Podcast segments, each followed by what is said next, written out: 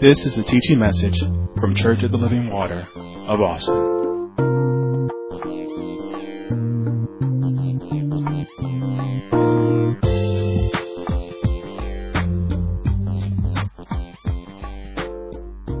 Amen.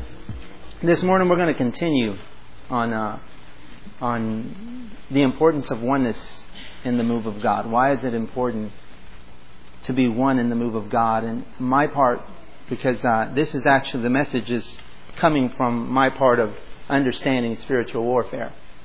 But uh, and we're going to entitle it, title it "How Winning in Spiritual Warfare Makes Us One." Very interesting. How winning in spiritual warfare makes us one. And I'm not sure, I'm going to ask you to raise your hands because you should be in family life. But those who are in family life, it's so interesting that God, you, you, you she, she has started speaking, the, the minister was speaking about uh, re-imaging and reconstructing the image of God in you because sin has messed that up. And uh, we were created to comply to His will. That is, to have our affections regularly and, what is it, continually towards Him. That's what our affections were supposed to be, continually towards our God. But something happened. And then she goes on and explains the work that, that has to come on our end to actually bring that to pass in our life. But you know that all of that is spiritual warfare. Every, every bit of it, when it comes down to not allowing the strange woman or the bottle, you know, and if you weren't here, being intoxicated by the things of this world, all of that is spiritual warfare. See, what you need to get out of your mind is, I'm fighting the devil. Because you're not fighting the devil. Pretty much your fight is to stand. Is to stand and let God complete the work that He wants to do in your life. Because He wants to complete the work in your life, but the enemy is going to attack you. Yes, the devil is going to attack you, but he uses that which, where the Bible says there's no temptation taking you, but that which is common to all men. It's common to all of us. There's no temptation that you're going through right now. There's no struggle. There's no temptation that you're dealing with that somebody, uh, that is a man, that mankind hasn't already dealt with. And the beautiful thing about it is someone overcame a believer overcould, over, has overcome in those areas. And because he overcame, that shows us something that it can, that we can overcome. So it's possible to overcome. And if you're not overcoming, it's because you have not allowed God to do what He wanted to do in your life. It has nothing to do with, it, it's interesting, and, I, am not going to get away from my notes, but I have some objectives, and these objectives are going to come up in understanding spiritual warfare but it's to define and describe the weapons and their functions. But that's not what I want to focus on this morning. My thing is, I don't even want to define and describe their functions. I want you to clearly see a command that is given you in this passage of Scripture. It's a responsibility of a believer. There's a command there that actually, it's an attitude of a winner. See, and once again, I'll explain this to you. You know, there's a difference in winning and I've won. You know, you can be winning in a game and lose. You know that. You can be definitely winning in a game and at the very end you've lost that game. But see, so winning, it's not, and, and you know, it's very easy to have an attitude when you've already won But confidence, arrogant, you know, whatever the attitude is. You know, I, it's easy to have an attitude. It's easy to talk noise when you've already won. Easy to talk noise. But you know what? Someone with the right attitude, see, there's an attitude that has to be in place while you're in the battle. There's a, there's a certain spiritual attitude. There's an attitude of the believer that must be in place while you're in battle. It's, it's, it's interesting we're not necessarily going to speak in, of the final victory during this teaching, but the process, how, the process of how to get there. In winning, it's always about the right attitude. I want you to write that. In winning, it's always about the right attitude, the proper discipline, and the equipping to get the job done. It's always. In winning, it's always about the right attitude. You have to have the right attitude. When you if you're expecting to win, you must have the right attitude. The proper discipline and the equipping to get the job done. It is very possible to have the proper equipping, but with the wrong attitude and the improper discipline, you will always equal defeat. Always equal defeat and failure. So, you're given the proper equipping, but if you have the wrong attitude and the wrong discipline, you're going to end up defeated. See, and that's what's wrong in the church. The church, the, the church is supposed, and I'm not talking about, I'm talking about the church as a whole. Let's say the true church. The true church gives you the proper equipping. It equips you, and it's supposed to equip you. It's supposed to build you up, strengthen you. But many people have the wrong attitude and the wrong discipline in the congregation. So they come and they come every Sunday. It's, it's interesting. It's like one of the prophets said, they come and sit down like my people. And they, you know, they come and partake like my people. He said, but they don't do what I tell them to do. He said, but I am in the midst of them. He goes, because they're going to know that a prophet was in their midst that shared the, the message, that told them what needed to be done, but they're not going to. And he said that he told this prophet, how can you? Can you imagine God calling you and telling you, this is where I've called you to, but nobody's going to listen to you. They're not going to listen to you. He said, but your responsibility is just to tell them what I told you. And it's interesting that that nation wouldn't obey. Israel would not obey this prophet. But regardless of what God was in their midst, so the equipping was there, they had the wrong attitude and the improper discipline. And there is, it's interesting, in this spiritual warfare, there is a oneness that we can come to as a congregation. It's very interesting. There is a oneness that we can come to in those that win this spiritual warfare, in winning spiritual warfare. There's something that can be developed in you and in those that are watching you. And that's what we want in this congregation.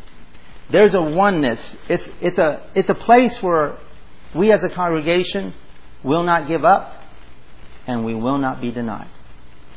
See, that's the attitude that we want to develop in you. See, some people, it's all about endurance when you when it comes down to the kingdom of God, because it's interesting. Like it was said this morning during announcements, you know, it's not about we got it right.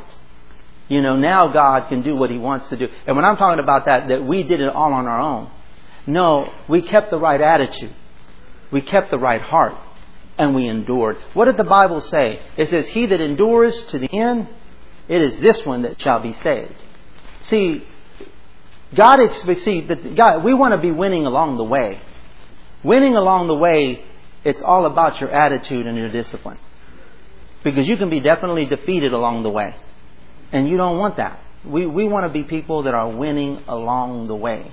So that we can actually see this attitude that is being developed in us, and we're going to define some things this morning, but this attitude that's going to be developed in us, it's interesting how God uses this in our lives to pass it on to others. Because once again, once you see somebody win, that I can win. But not only just seeing you win, but showing them how to win. You know you have to be taught how to win. You cannot just, you're just not born a winner. You have to be taught how to win this race. Because it's not given to the swift. It's not given to the strong. It's given to, to a certain individual with the proper attitude, the proper discipline. Because the, we've said this a lot of times, the ball is in your court. What are you going to do with it? And every message, you've got to understand, every message at Church of the Living Water, Church of the Living Water is a unique gem. Very unique. Because, and, and what I mean by that, it's like, I couldn't even say that because we're not the only. It's across this world. There is a body that is doing the will of God. There is a people. But, you know, look at us. Look at us. We're not some mega church. We're not some mega church.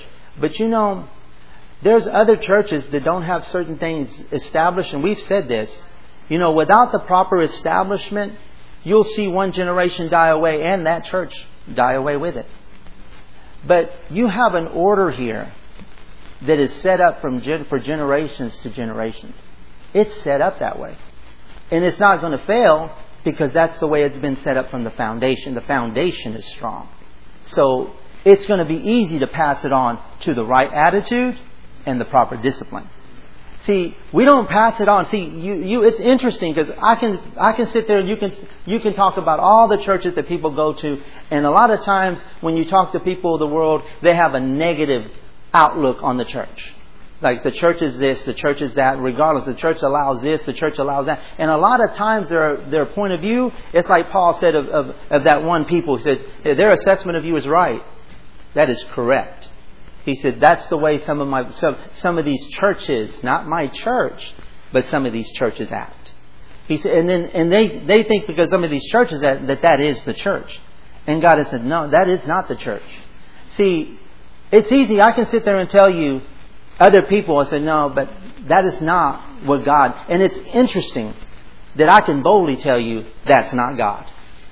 And, and, and say, well, how do you determine that that's not God? I know that that's not God. I understand that that's not God. And I can show you throughout the scriptures that that's not God. But you can't prove to me by the scriptures that that is God. See, so it's all about understanding the order of things. You know, some people, they've been churched. And, and the thing is, it's possible in this place to be churched, but not the people with the right attitude and the proper discipline. Because the people, it's so interesting how people with the proper attitude and the right discipline can see God. And people in the same church with the improper attitude and improper discipline cannot see Him at all. But they're in the same place. They understand, they hear the same message. They under, they're, they're receiving, they're not receiving, but they're hearing the same messages that you are. But some people see God and some people don't. Because back Bottom line, Jesus is not the sinner. And when Jesus is not the sinner, you can't see right. You don't know how to see. And once again, it all determines like, you can't say Jesus is the sinner because I come every Sunday. Or I come on Wednesdays every once in a while. Or I make it a family life every once in a while. You can't say Jesus is a sinner because you're a member of Church of the Living Water. You can't say that. You can only say Jesus is the sinner when in your prayer time, in your calling out to God, you tell God, I don't care what you do in my life, but I want what you have. I desire what you have. And I don't care who likes me and who doesn't like me. I don't care who accepts me and who doesn't accept me. I don't care if I'm the most popular person. It doesn't matter. I want you. I want you, and not only do I want you, I want people to understand and see what I'm seeing. I want, I want you to experience what I have. You know, I sat down with this young lady this past weekend, and that's exactly what I, she was sharing me, because I've known her since I was 17 years old, when I gave my life to Christ. And she's not walking with God, she's not serving God, but she comes out of the same church. So she's seen my life. She's seen my life, she's seen failure, she's seen this, she's seen me walk away from the things of God, but now she sees me. And now we sat there and talked, and I said, you know what? she started sharing with me about friends in the past and things that I said, you know, all those people that you talk about and their troubles and their struggles. He said, I told her, you are the one that can make a difference in their life. I said, but those people in your life, I want to talk to them. I said, because if I can get you, I have access to them. I said, and, and see, that's the, that's the, people don't think, people that don't have the mind of God, they don't think that way. Because it's more about how am I going to get by? What am I going to do with my bills? What am I going to do with my family? What am I going to do with my wife? What am I going to do with my children? But they don't think beyond that. And the people that still, like for myself, other brothers and sisters, the way I do, they have the same issues. They have the same struggles. They have some cares that they're dealing with, but they're still looking beyond their cares because those things are not the center of their life. Do you understand? And how did we come to that thing? We have made Jesus, we have pressed to make Jesus the center. And you, and you, you're so caught up with, I just pray for, and you know, we're all growing, we're all developing, but some people are, are not moving. Do you understand? Some people are not moving, they're not pressing to say, you know, I want that, I desire that. You cannot tell me, even in your growth, even in your maturity, that you're not tried in your attitudes, in the things that you think, and how things are going. Even this morning, when they brought up what we're going to, what, we're planning on doing with the, with the, with the still with the renovation and what we're doing at the church, even at those things, they, they'll see that is spiritual warfare. Don't think it's somewhere else. That's spiritual warfare in your mind. What are you going to do with that thought? How are you going to handle it? You know, is it, oh no, all, you know, what do they, what do they want all this for? You know, why do they need all this for? Why is this necessary? All those things cross our mind. You know, I'm, I'm, I'm, hey, I'm trying to develop my own home. I'm trying to build up my own stuff. I'm trying to grab my, I'm trying to get mine. See, and that's the attitude that so many people have in church. I'm trying to get mine, and they think that they have in church. They think that, no, God is well pleased because I am part of this mega church. I am part, I'm, I'm a part of their, their praise team. I'm singing. But I'm like, where is your heart at? What do you desire? What do you want from God? That determines when you just examine your prayer life. As, see what you ask God for. See what your, what your cry is out for God. See how you tell Him about. Do you ever told I said, Lord, I, I want you to expose everything about me. Expose everything that's not pleasing. And the things that I struggle with, that I know I'm going to struggle with, Lord, show me how. Because I know. I, I, see, God is, the Bible says before you know, before you're exalted, there is humility. Don't ever think you're going to get out of humility. Don't ever think you're going to get out of humbling yourself in some way, some form, some fashion. You know, you cannot hide behind your parents forever. You cannot do that. Because God expects something from you specifically. You think that, no, no, you know, and, and I, I, can, I, I can't tell you. I can only tell you a believer, when Jesus is coming to their life, there is a difference. There is a change in desire. There's a change in care. And you know what? Some people, and I look at people here in this ministry, and some people you can define it. You can see it. But some people you can't. And it's interesting, the word that you get, I have a friend that I'm, that at work that has recently made a commitment to Christ, and I can see it. I can see the commitment. But I guarantee you she's not getting the word that you're getting. She's not, but I can see the commitment. I can see the questions she approaches me with because she knows and she starts asking me and I'm like, oh girl, you're going in a place. You're, you're heading in a direction. Your desire is different. And then she asked me because cause I said, no, I see a difference. And then she texted like, what do you see different in me? I was like, your hunger, your desire, your want. You want something from God and you have a determin you have a determination that you want to get it. You know, have you ever been, and she's a great worker. She's a good worker. But every once in a while, I saw, I pass by her desk and she's just reading her Bible. She's going through her Bible. And Stevie, you may think, well, but she does her work. You know, she's doing her work. But there is a hunger in her. Have you ever had that hunger? Have you ever had that hunger in your Christian walk? What happened to your hunger? You ask yourself now, do I have that? Do I have that same? Because I'm going to be honest with you. That same hunger that I had when I asked Jesus into my life, that thing drives me. That thing still drives. And you know, of course, I see faults and Lord, Lord, I got to get this right. I got to do this. And certain people, interesting, there are certain people that God places in my life specifically just to make sure that drive continues to go. Continues. That you know how they do that? By pushing you and I'll share. They'll push you. It's like you know, okay, I got to do, I got to do this. I got, I got to be more prepared in this area or this area. And it's always like, okay, what are you going to do? My pastor was famous at it. I mean, famous at it. It's you know, and, and, and the most times that you didn't even think, it just comes up with something like, okay, all right, I, I, don't you remember ministry class? You better not ask him a question because you're going to go research what you asked him. And he's going to come back and he's going to ask you if you ask, if you research that question. He said, because you're going to find it. He wanted you to hunger. He wanted you to thirst for righteousness. And see, that's the attitude that many people are missing. They they have no. They're in a church, but they don't love, they don't hunger for God. Now, tell you this much. You can say you love God, but if you don't have that, you do not love God. You don't have that, you don't love God. Because it's impossible to love somebody without a pursuit. It's impossible to love somebody without sacrifice. It's impossible to love buddy, love somebody without showing them you love them.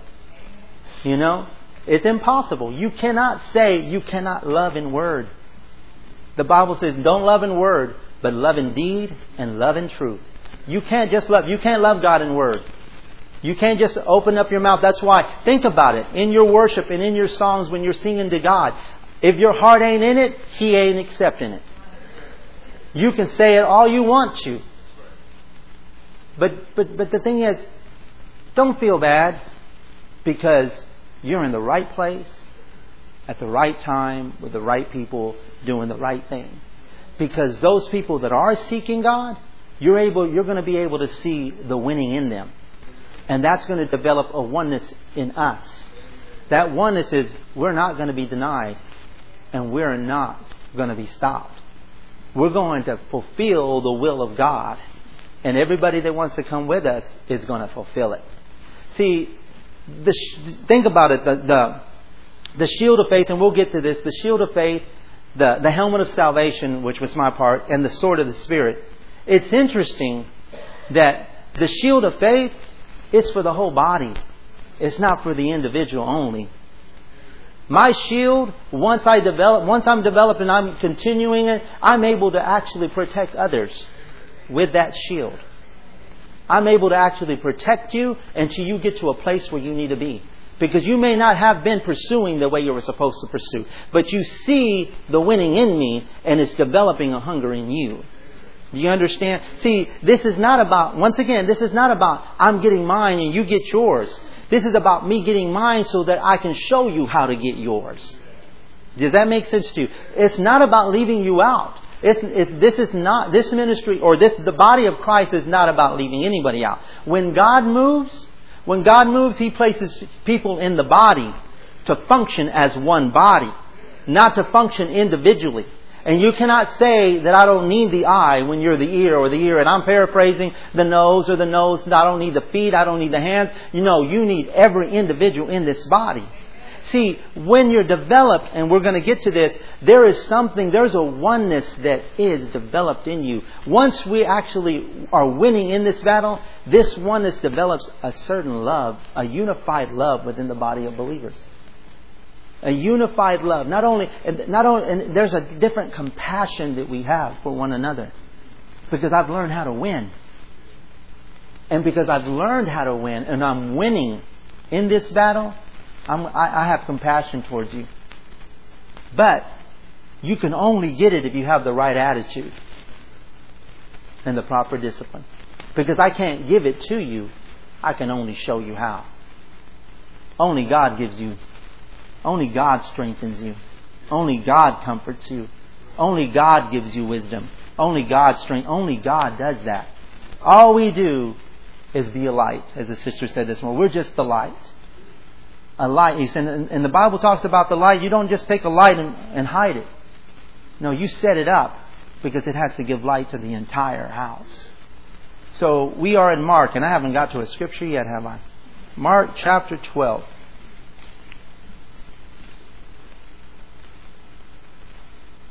And we'll start at, Sister mentioned this this morning too. We're going to start at verse 29.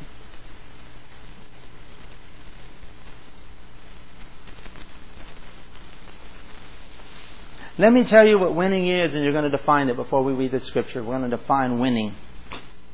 Winning in spiritual warfare is not stopping, not quitting. This is winning in spiritual warfare, not stopping. And I'm talking about people that are in the battle, are fighting. I'm not talking about people that have walked away from the battle and said, Well, I haven't stopped, I'm not quitting. No, you're not doing nothing. I'm talking about people that are in, are, are, are pressing to wanting to do the will of God. Winning in spiritual warfare is not stopping, not quitting. It's continuing in those things that you have been taught and being established in the truth. Winning in spiritual warfare is not stopping, not quitting. It is continuing in those things that you have been taught and be established in truth. That is winning. Mark chapter 12, verse 29, it says, And Jesus answered him, The first of all the commandments is, Hear, O Israel, the Lord God is one Lord. And thou shalt love the Lord thy God with all thy heart, and with all thy soul, and with all thy mind, and with all thy strength. This is the first commandment. And the second is likely, namely this, Thou shalt love thy neighbor as thyself. There is none other commandment greater than these. And the scribe said unto him, Well, ma- well, master, thou hast said the truth, for there is one God, and there is none other but He.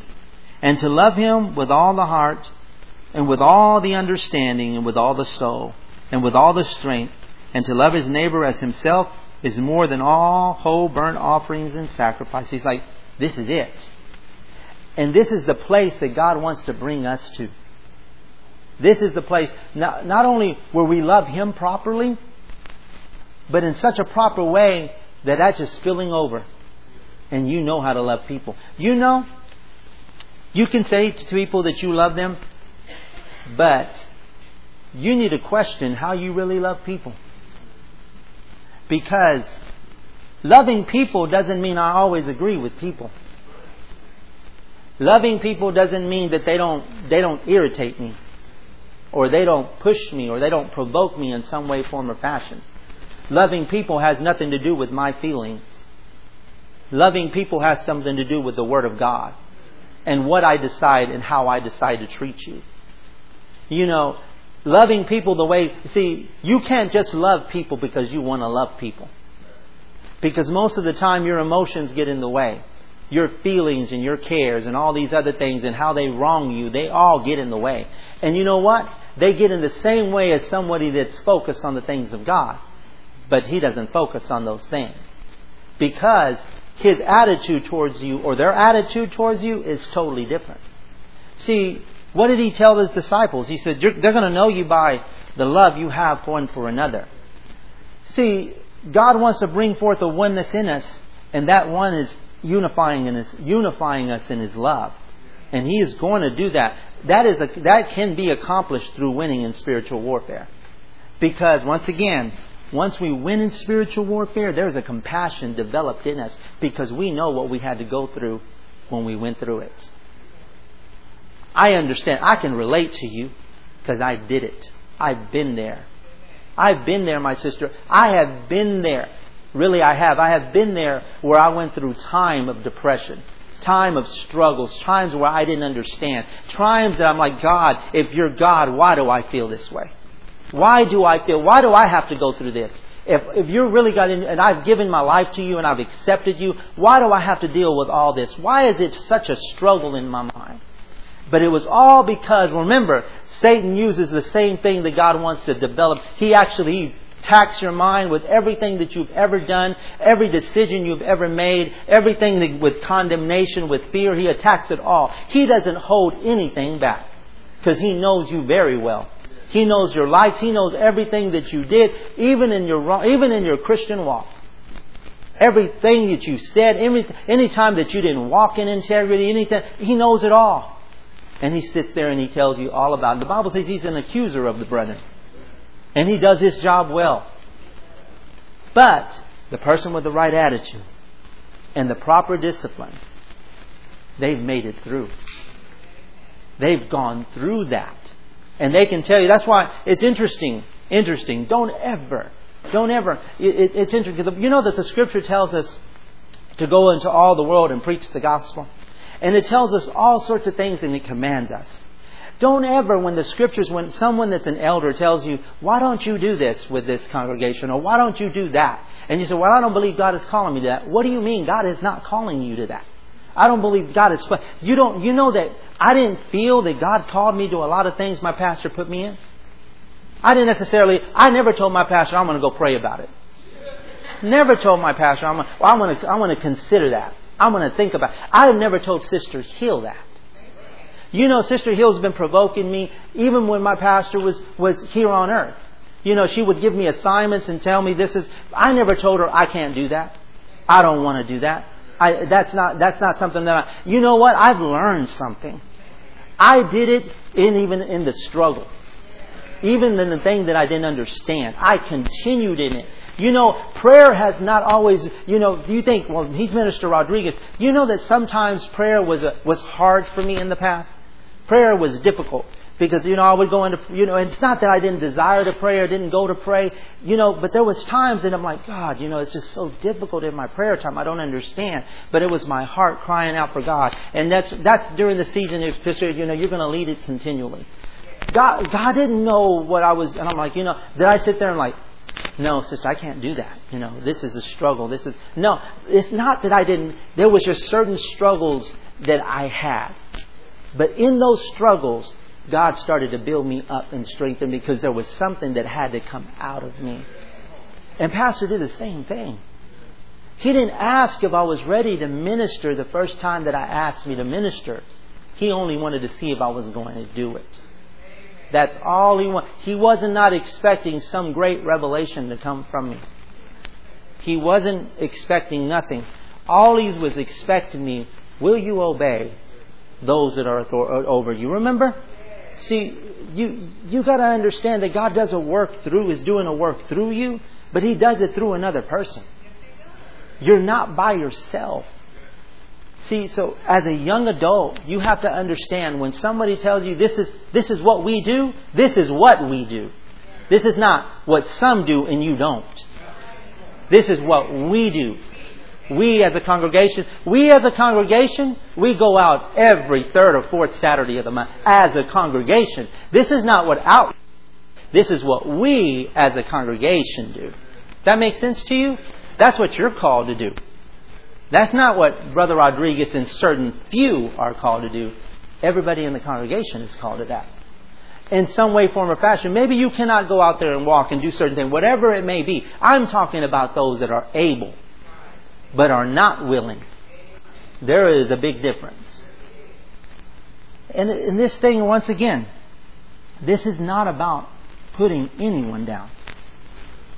This is not. This is about the, finding out where your heart is and the whys. Why don't I want it? See, when I told you that there's something missing, I want you to go to Ephesians chapter. Let's go to Ephesians chapter 6 now.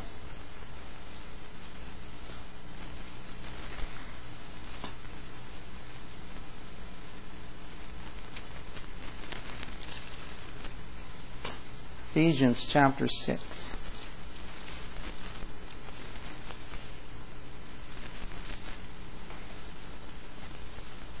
There is an attitude found in this passage of Scripture that God is pleased with. Let's see what it is. Ephesians chapter 6, and let's start, let's start at verse 10. That's where we've been coming from. Finally, my brethren. Are we there? I hear some pages. Ephesians chapter 6, verse 10. It says this Finally, my brethren, be strong in the Lord and in the power of his might. Put on the whole armor of God, that ye may be able to stand against the wiles of the devil. For we wrestle not against flesh and blood, but against principalities, against powers, against the rulers of the darkness of this world, against spiritual wickedness in high places. Wherefore, take unto you the whole armor of God, that you may be able withstand, to withstand in the evil day, and having done all, comma, to stand, stand therefore, having your loins girt about with truth, having and having on the breastplate of righteousness, and your feet shod with the preparation of the gospel of peace. Verse 16 is what we focus on. Above all, taking the shield of faith, wherewith you shall be able to quench all the fiery darts of the wicked, and take the helmet of salvation and the sword of the Spirit, which is the Word of God. It's so interesting that this passage is a lot of take and taking. Let's take and taking. And it's interesting, like, for example, if I tell Brother Turner, Brother, I need you to take Brother Tyrell to here, and Isaac, and uh, Natalie, and, and so and so and so and so. That means you're taking them all, right? So all of these passages of scripture where it says, and taking the helmet of salvation, and take the helmet, no, taking the shield of faith to quench all the fiery darts of the wicked, and take the helmet of salvation and the sword of the Spirit. We're supposed to do some taking here. We're supposed to take. These things are not just, hey, I'm going to hand them to you. There's an attitude in this passage. They're all, remember, the equipping is there. The equipping is there. It's, impo- it's possible to have the equipping, but you don't have the right attitude and the proper discipline that you will not use them.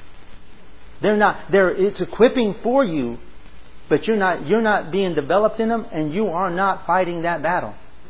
Because you're not taking and you're not take. You will not take. So let's define these words, taking and take. One of the commentaries talked about above all was overall. That means covering all that has been put on before. But I'm like, I, I like what uh, within our notes that were given to us. It's in a higher place, above all, or in a higher place. And nowhere in a commentary did I find someone that would agree with that. But you know, throughout the scriptures, the Spirit of God bears witness of it. I don't need a commentary to agree with something that I know that it's the proper attitude to have.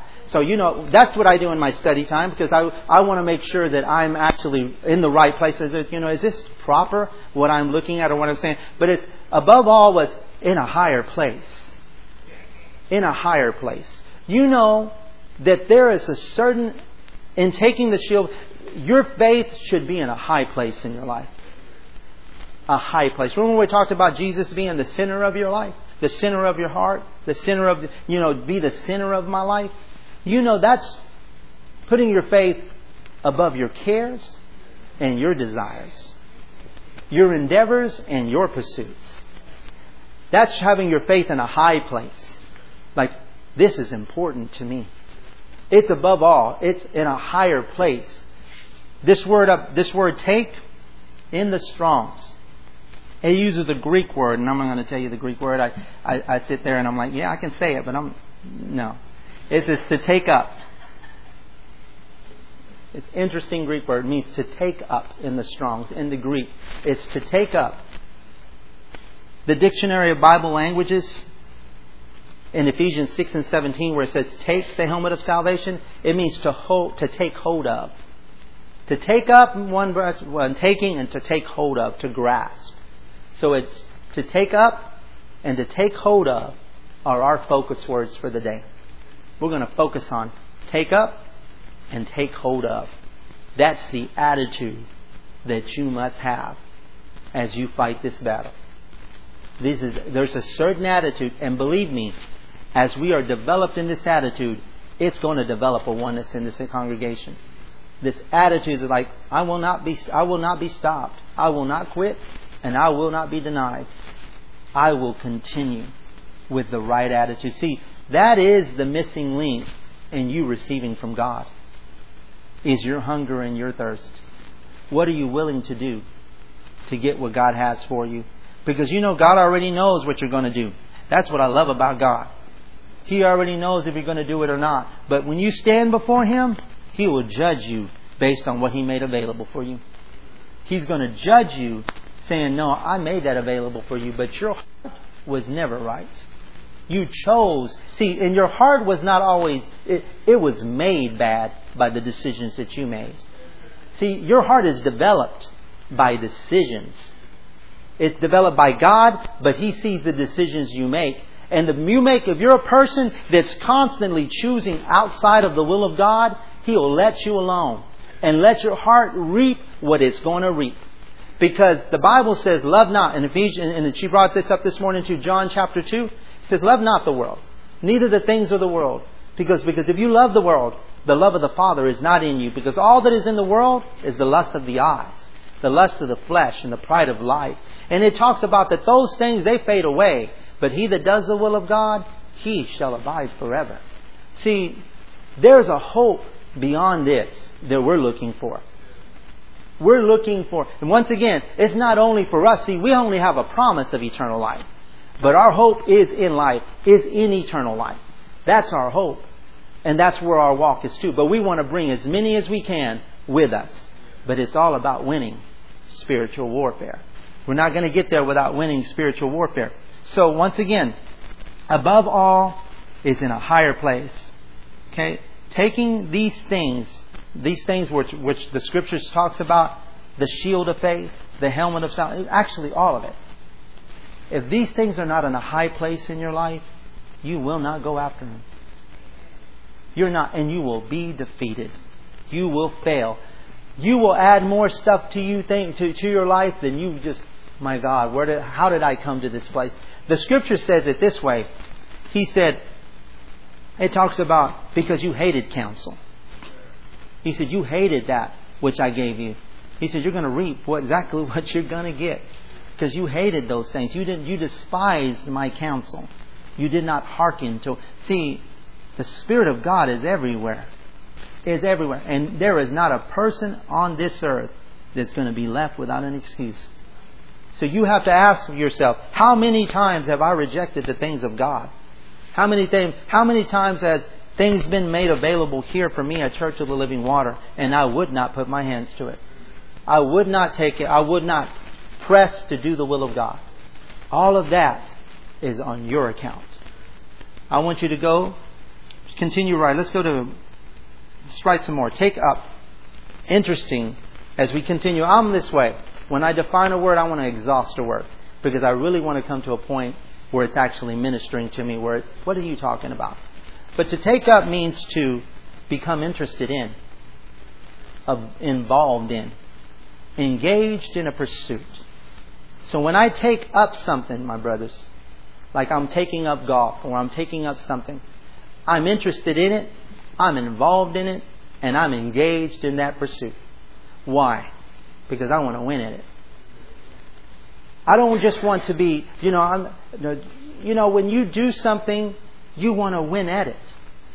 When you took on a business, when you took on the business, you want to be interested in, involved in it, and engaged in that pursuit. Because you're not, you're not going to be successful at your business. The scriptures is the same way.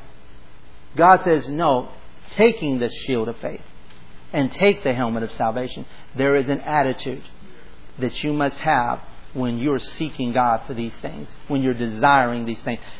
See, even as the scripture, as the teaching goes forth in Wednesdays about the understanding spiritual warfare, once again we look at. See, it is said that Paul, some commentaries say that Paul was looking at a soldier and examining the actual weapons and of, of his armor that he had on and was defining. But you know, that's fine and dandy. But God was looking at what those actually things do in our lives. What they do. Not necessarily that I have a helmet, but what does that helmet do? Not necessarily do I have a shield, but what does that shield do? And when I told you, it's not all shield is is to shield me, to protect me, to preserve me. Because see, those are weapons. The shield and the helmet, those are weapons. Those are defensive weapons. They're not offensive weapons at all. But they're supposed to shield not just you, but others. When I told you, it's supposed to protect you, not just others. How does that develop? See, when that shield protects me, once again, it develops me to develop you with the same shield of faith. It's, it, it works all together. So how does that oneness? I'm developing oneness by me winning in my spiritual warfare. I'm developing, I'm showing you, I am showing you how to be one with me because I have done this. But see, once again, I had the proper attitude and discipline to get where I got. And I'm giving it to people with the proper attitude and discipline. But it's given to the whole congregation, but not everybody receives it that way.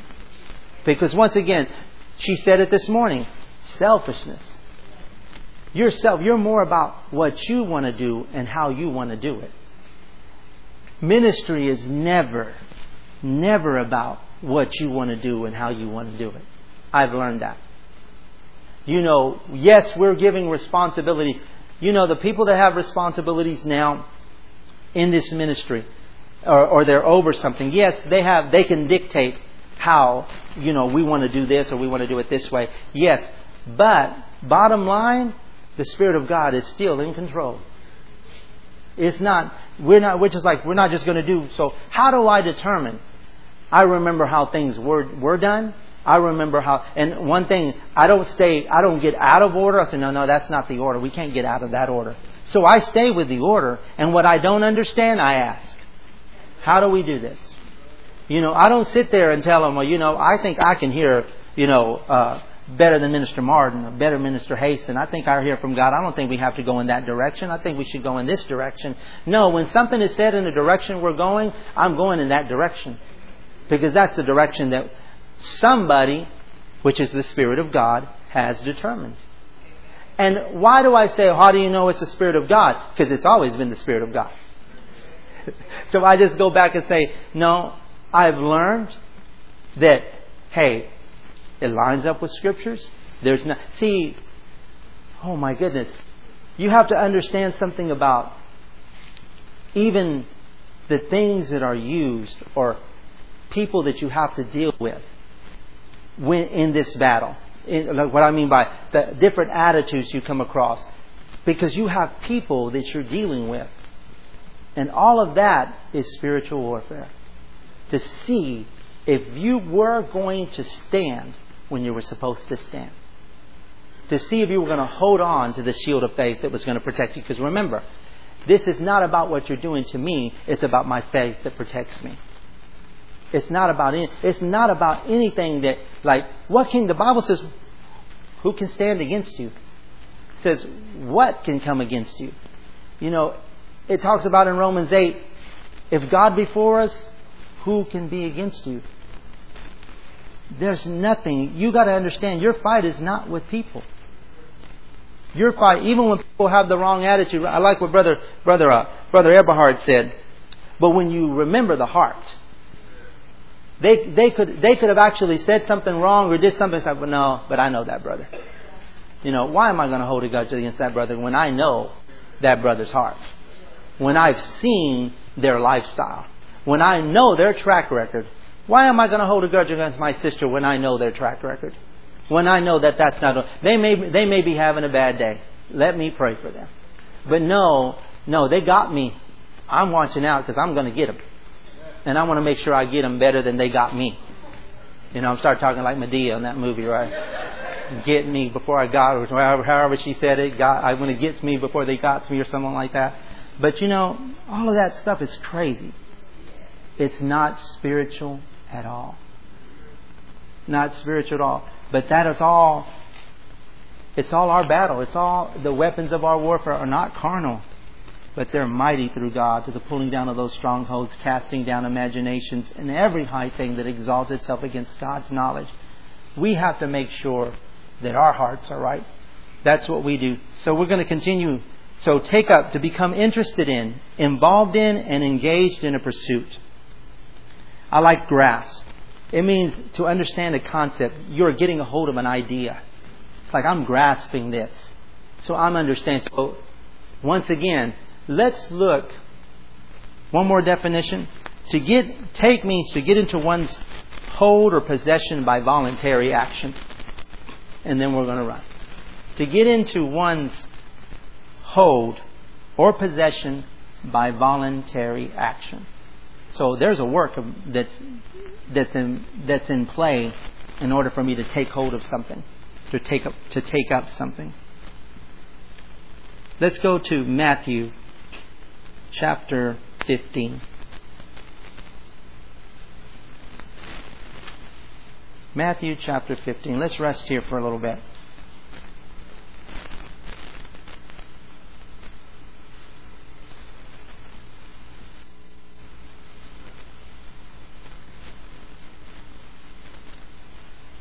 So once again, our focus words are to take up and to take hold of.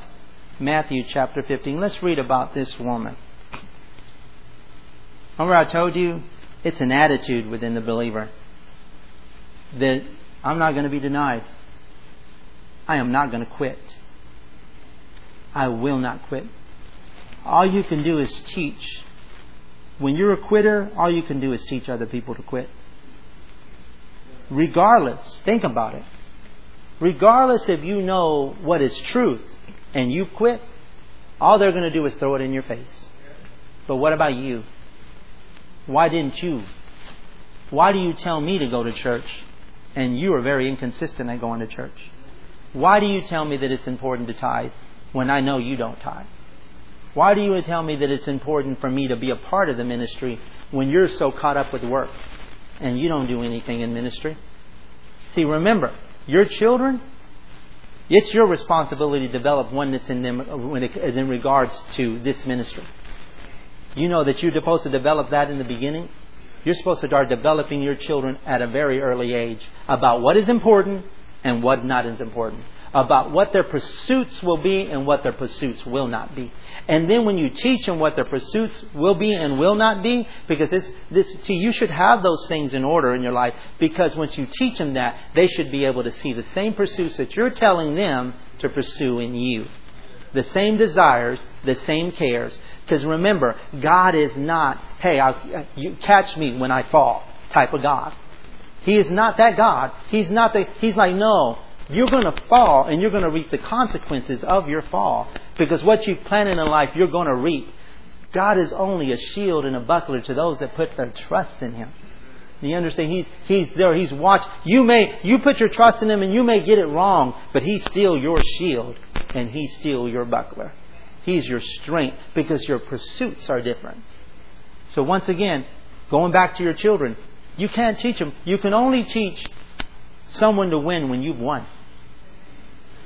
You can only tell them this is the attitude that we're going to develop. So now you see that the attitude that we want to develop in this ministry is that you will not be denied as a to what God has for you if you have the right attitude and the proper pursuit.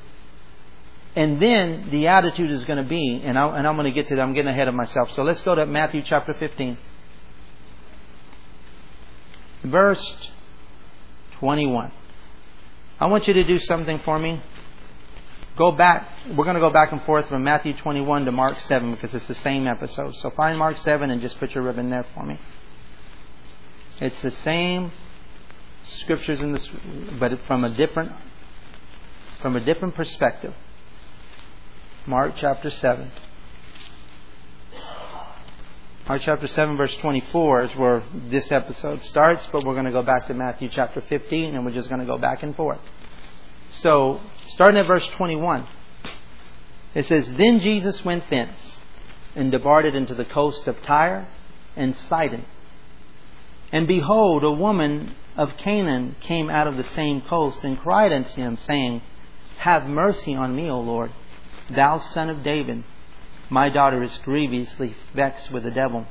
So she was a woman from Canaan, came out of the coast and cried unto him, saying, Have mercy upon me, O Lord, thou son of David, my daughter is grievously vexed with the devil.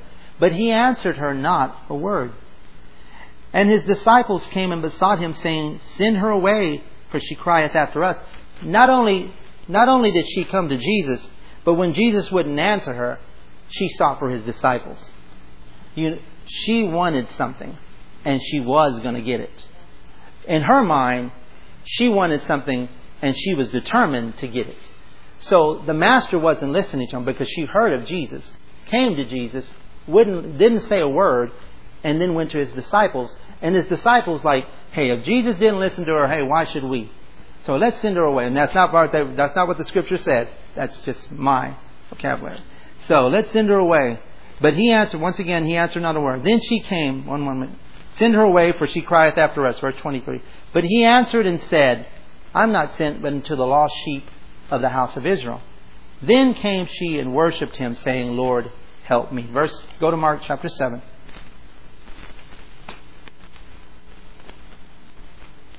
And from thence, verse 24, he arose, Jesus, and went into the borders of Tyre and Sidon.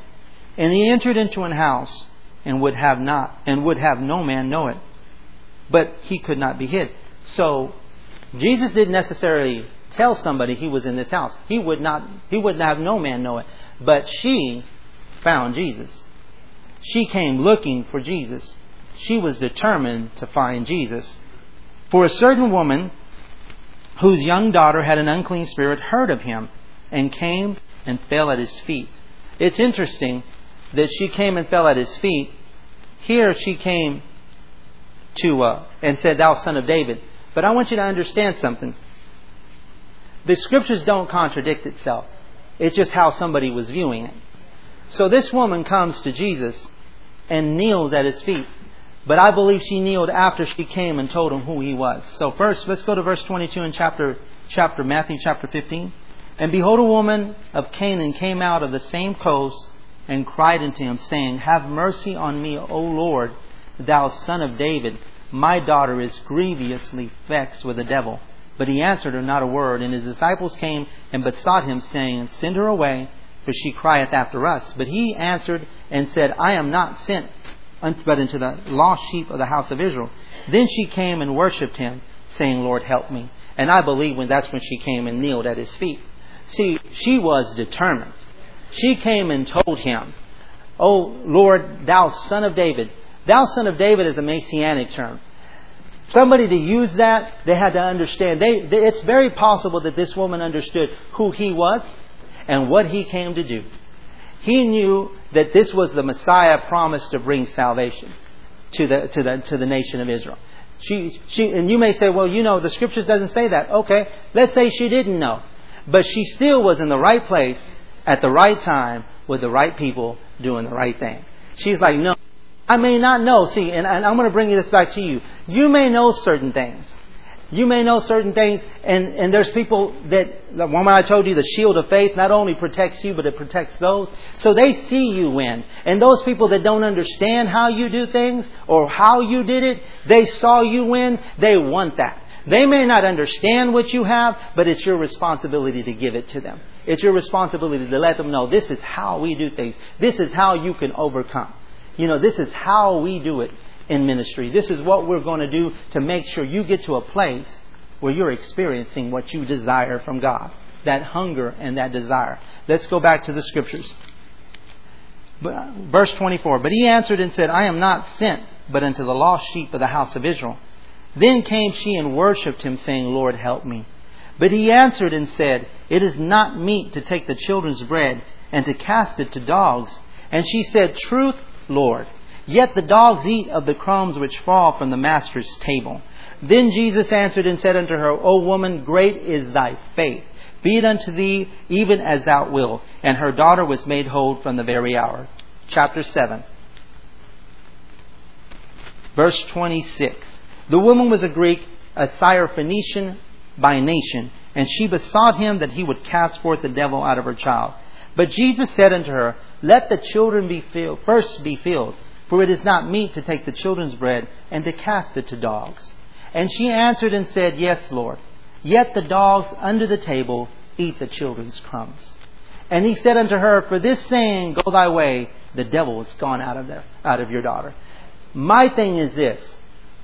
Regardless, this woman, it's interesting that we, regardless of the slightest things that come up in our life, we walk away from it. And, and this woman was called a dog. This woman said, You know, it's not meet for me to take what is the children's bread and cast it to dogs. And sometimes we talk about your doggish attitudes towards the things of God. And instead of noticing that, you know, that is right, truth, Lord, you walk away from this thing. But all we're identifying is the attitudes you have that are not godly. And God says, well, it's not meet to take that which belongs to only those that are seeking after. And I'm paraphrasing, you know, it's not me. Think about it. Are you going to give that which is valuable to somebody that's just going to waste it? You're not giving even your own child. You're a fool if you give your child that's just wasting stuff and wasting stuff and not disciplined, and you say, you know, I have, hey, just let me give you a brand new vehicle. I trust you with it. Here are the keys. You do whatever you want with it you're going to kill that child because they're not disciplined to do. God is not a fool. The attitude is this woman would not be denied. I want this. I desire this. This is what I desire. And regardless of what truth he threw at her, she's like, yeah, that is truth. That, that is who I am. But even dogs eat from the crumbs that fall from a master's table. I am willing to take. I'm willing. And the thing about it is like, Lord, have mercy upon me. This woman was crying out for God and she wouldn't be denied. See, the thing is, I don't care what mistake people have made or what sin they've been involved in. With God, He still looks at your heart. Do you want this? Do you desire this? And then He gives you according to your heart. according to your desires. Because I'm going to tell you the truth. There's a lot of things. I don't know about other people, but I can sit there and say, there are certain things that I'm like, I don't know why this, you know, this is given to me. But all I can do when it comes down to, when it comes down to, let's say, the qualifications, the qualifications, all I can do is tell you, I have had the right heart. That's all I can tell you. My heart has been right. When I even when you see, I think about I think about people that left this ministry. Let me tell you something about people that have left this ministry. Is that was spiritual warfare for them.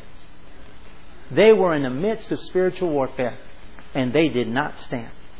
Because you could have been you could have gone because of me. I, I could have driven you out of this ministry. But you didn't understand something that God wanted to see how you were going to stand. Because God was still going to deal with my heart. And God is still going to deal with your heart.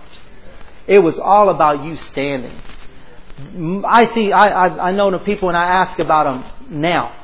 I'll ask about certain people that left and I'm like, how is your commitment? I remember talking to one individual. How is your commitment? No, it's not. I said, so you left a place where they're asking you to commitment because you didn't want to be committed to go to a place where you don't have to be committed. I said, that's exactly what you did. I said, you left a place where they push commitment and say you have to be committed. I said, no, you need to come back. I said, you need to come back because you're in a place where they're not requiring you to be committed and you're comfortable with it. So really, you did not want to be committed. I said, that's the bottom line. I said, there's no, there's no, you, there's no black and white about that. It's just, that is it. You know, that, it is black and white. That's what it is. There's no gray part about that. There's no shades of gray. You did not want to be committed. You understand? You just didn't want it. So, what you don't understand is that you were taught, being taught how to stand. You were being taught, and then you were teaching others that people can stand. Because if it was, if, if I had to base it on other people, me being in this ministry, I wouldn't be in this ministry. If I had to base it on other people, from the very get go, when they told me, why are you going to be a part of a church that's predominantly African American? From the very get go, you know, things about, okay, why do you, why do you have to tell him, why does he have to tell you how to do this? Or why does this, or why does this happen? You know, or when I, when I was told certain things by people on the, may have been on the praise team, it may have been while I was on the, in the choir, in the praise team, or in the band, whatever it may be, I could have walked away from a lot of things. So can you. You can walk away from a lot of things, but what have you learned and what have you taught somebody else? Because the unity is coming to a place where unified in love one for another. Because I know that if I can do it and God loves me, I know God loves you. And I know you can do it. And if I know that I and what I had to go through and the struggles that I did, I know it learned teaches me that you must be compassionate. You must be compassionate for other people. Because people may not, you know, the same struggles that you deal with, if people, and it's been told, if people could hear what you think and what you said about me, or what you said about another brother, or what you thought about another sister, if they could see or hear what you think, how much of us would be able to stand? How many of us? But you have those, in those thoughts, just let's pick that, in those thoughts, that say, Lord, have mercy on me. I don't want that. I deter, I refuse that thought. I will not accept that thought. That is not of you, and I will not continue in that. That's no way. That is not my thought. You know, those are those are the things that you're now learning to stand, and you'll be able to teach somebody to stand. Once again, there's a oneness that God wants to bring this congregation, but we have to have the right attitude and the right and the, and the proper discipline to get there. And God will bring us there. God will bring us to a place where we need to be. But we have to determine what, what are we going to see. Think about it. Ask about your commitment. Where is your commitment at? And, and let me, let me back up, not, not just to this ministry. Where is your commitment to God? Where is your commitment to Jesus Christ? How do you go after Him? And you can't determine, we can't determine going after Jesus by our Sunday attendance. Because if you did that, you may even lack there. You, you may even lack there because sometimes we see you and sometimes we don't. You understand? So you can't think about it. If your wife determined how committed you are by every other Sunday that you saw her, how committed are you? Or if your husband determined, I'll come home once a month because I have some things to do. All of those, your visitation times to God, says a lot about your commitment. It says a bunch about your commitment. Now,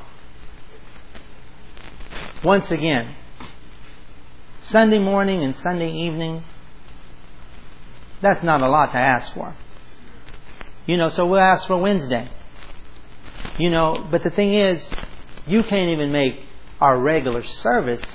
Those are regular services, really, Wednesday, Sunday morning, Sunday evening. You can't even make our regular services on a consistent basis. So, what you're teaching your family is we don't have to be one in this. We don't. And we don't have to be brought to a place where we're teaching others how to win. We don't. Because really, this life is all I'm interested in. This life is all I want. And you will raise children that they will think the same thing. And this life is all they think about. And not preparing anybody for eternity. Not showing anyone the real way to please God. So they look at you and they say, You belong to Church of the Living Water. The unity is those people can give. Those people, one woman, we love God, we hate sin, and we love to give.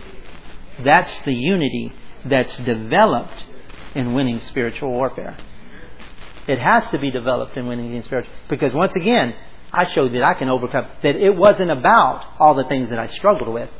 It wasn't I made it through, I overcame. I made it through all those things. But now I can teach you how to do it because I'm bringing you to a place where you're loving God, hating sin, and you love to give. Stand to your feet. We'll continue this evening. This has been a teaching message from Church of the Living Water at Austin. For more information about our ministry, please go to our website at livingwateraustin.net.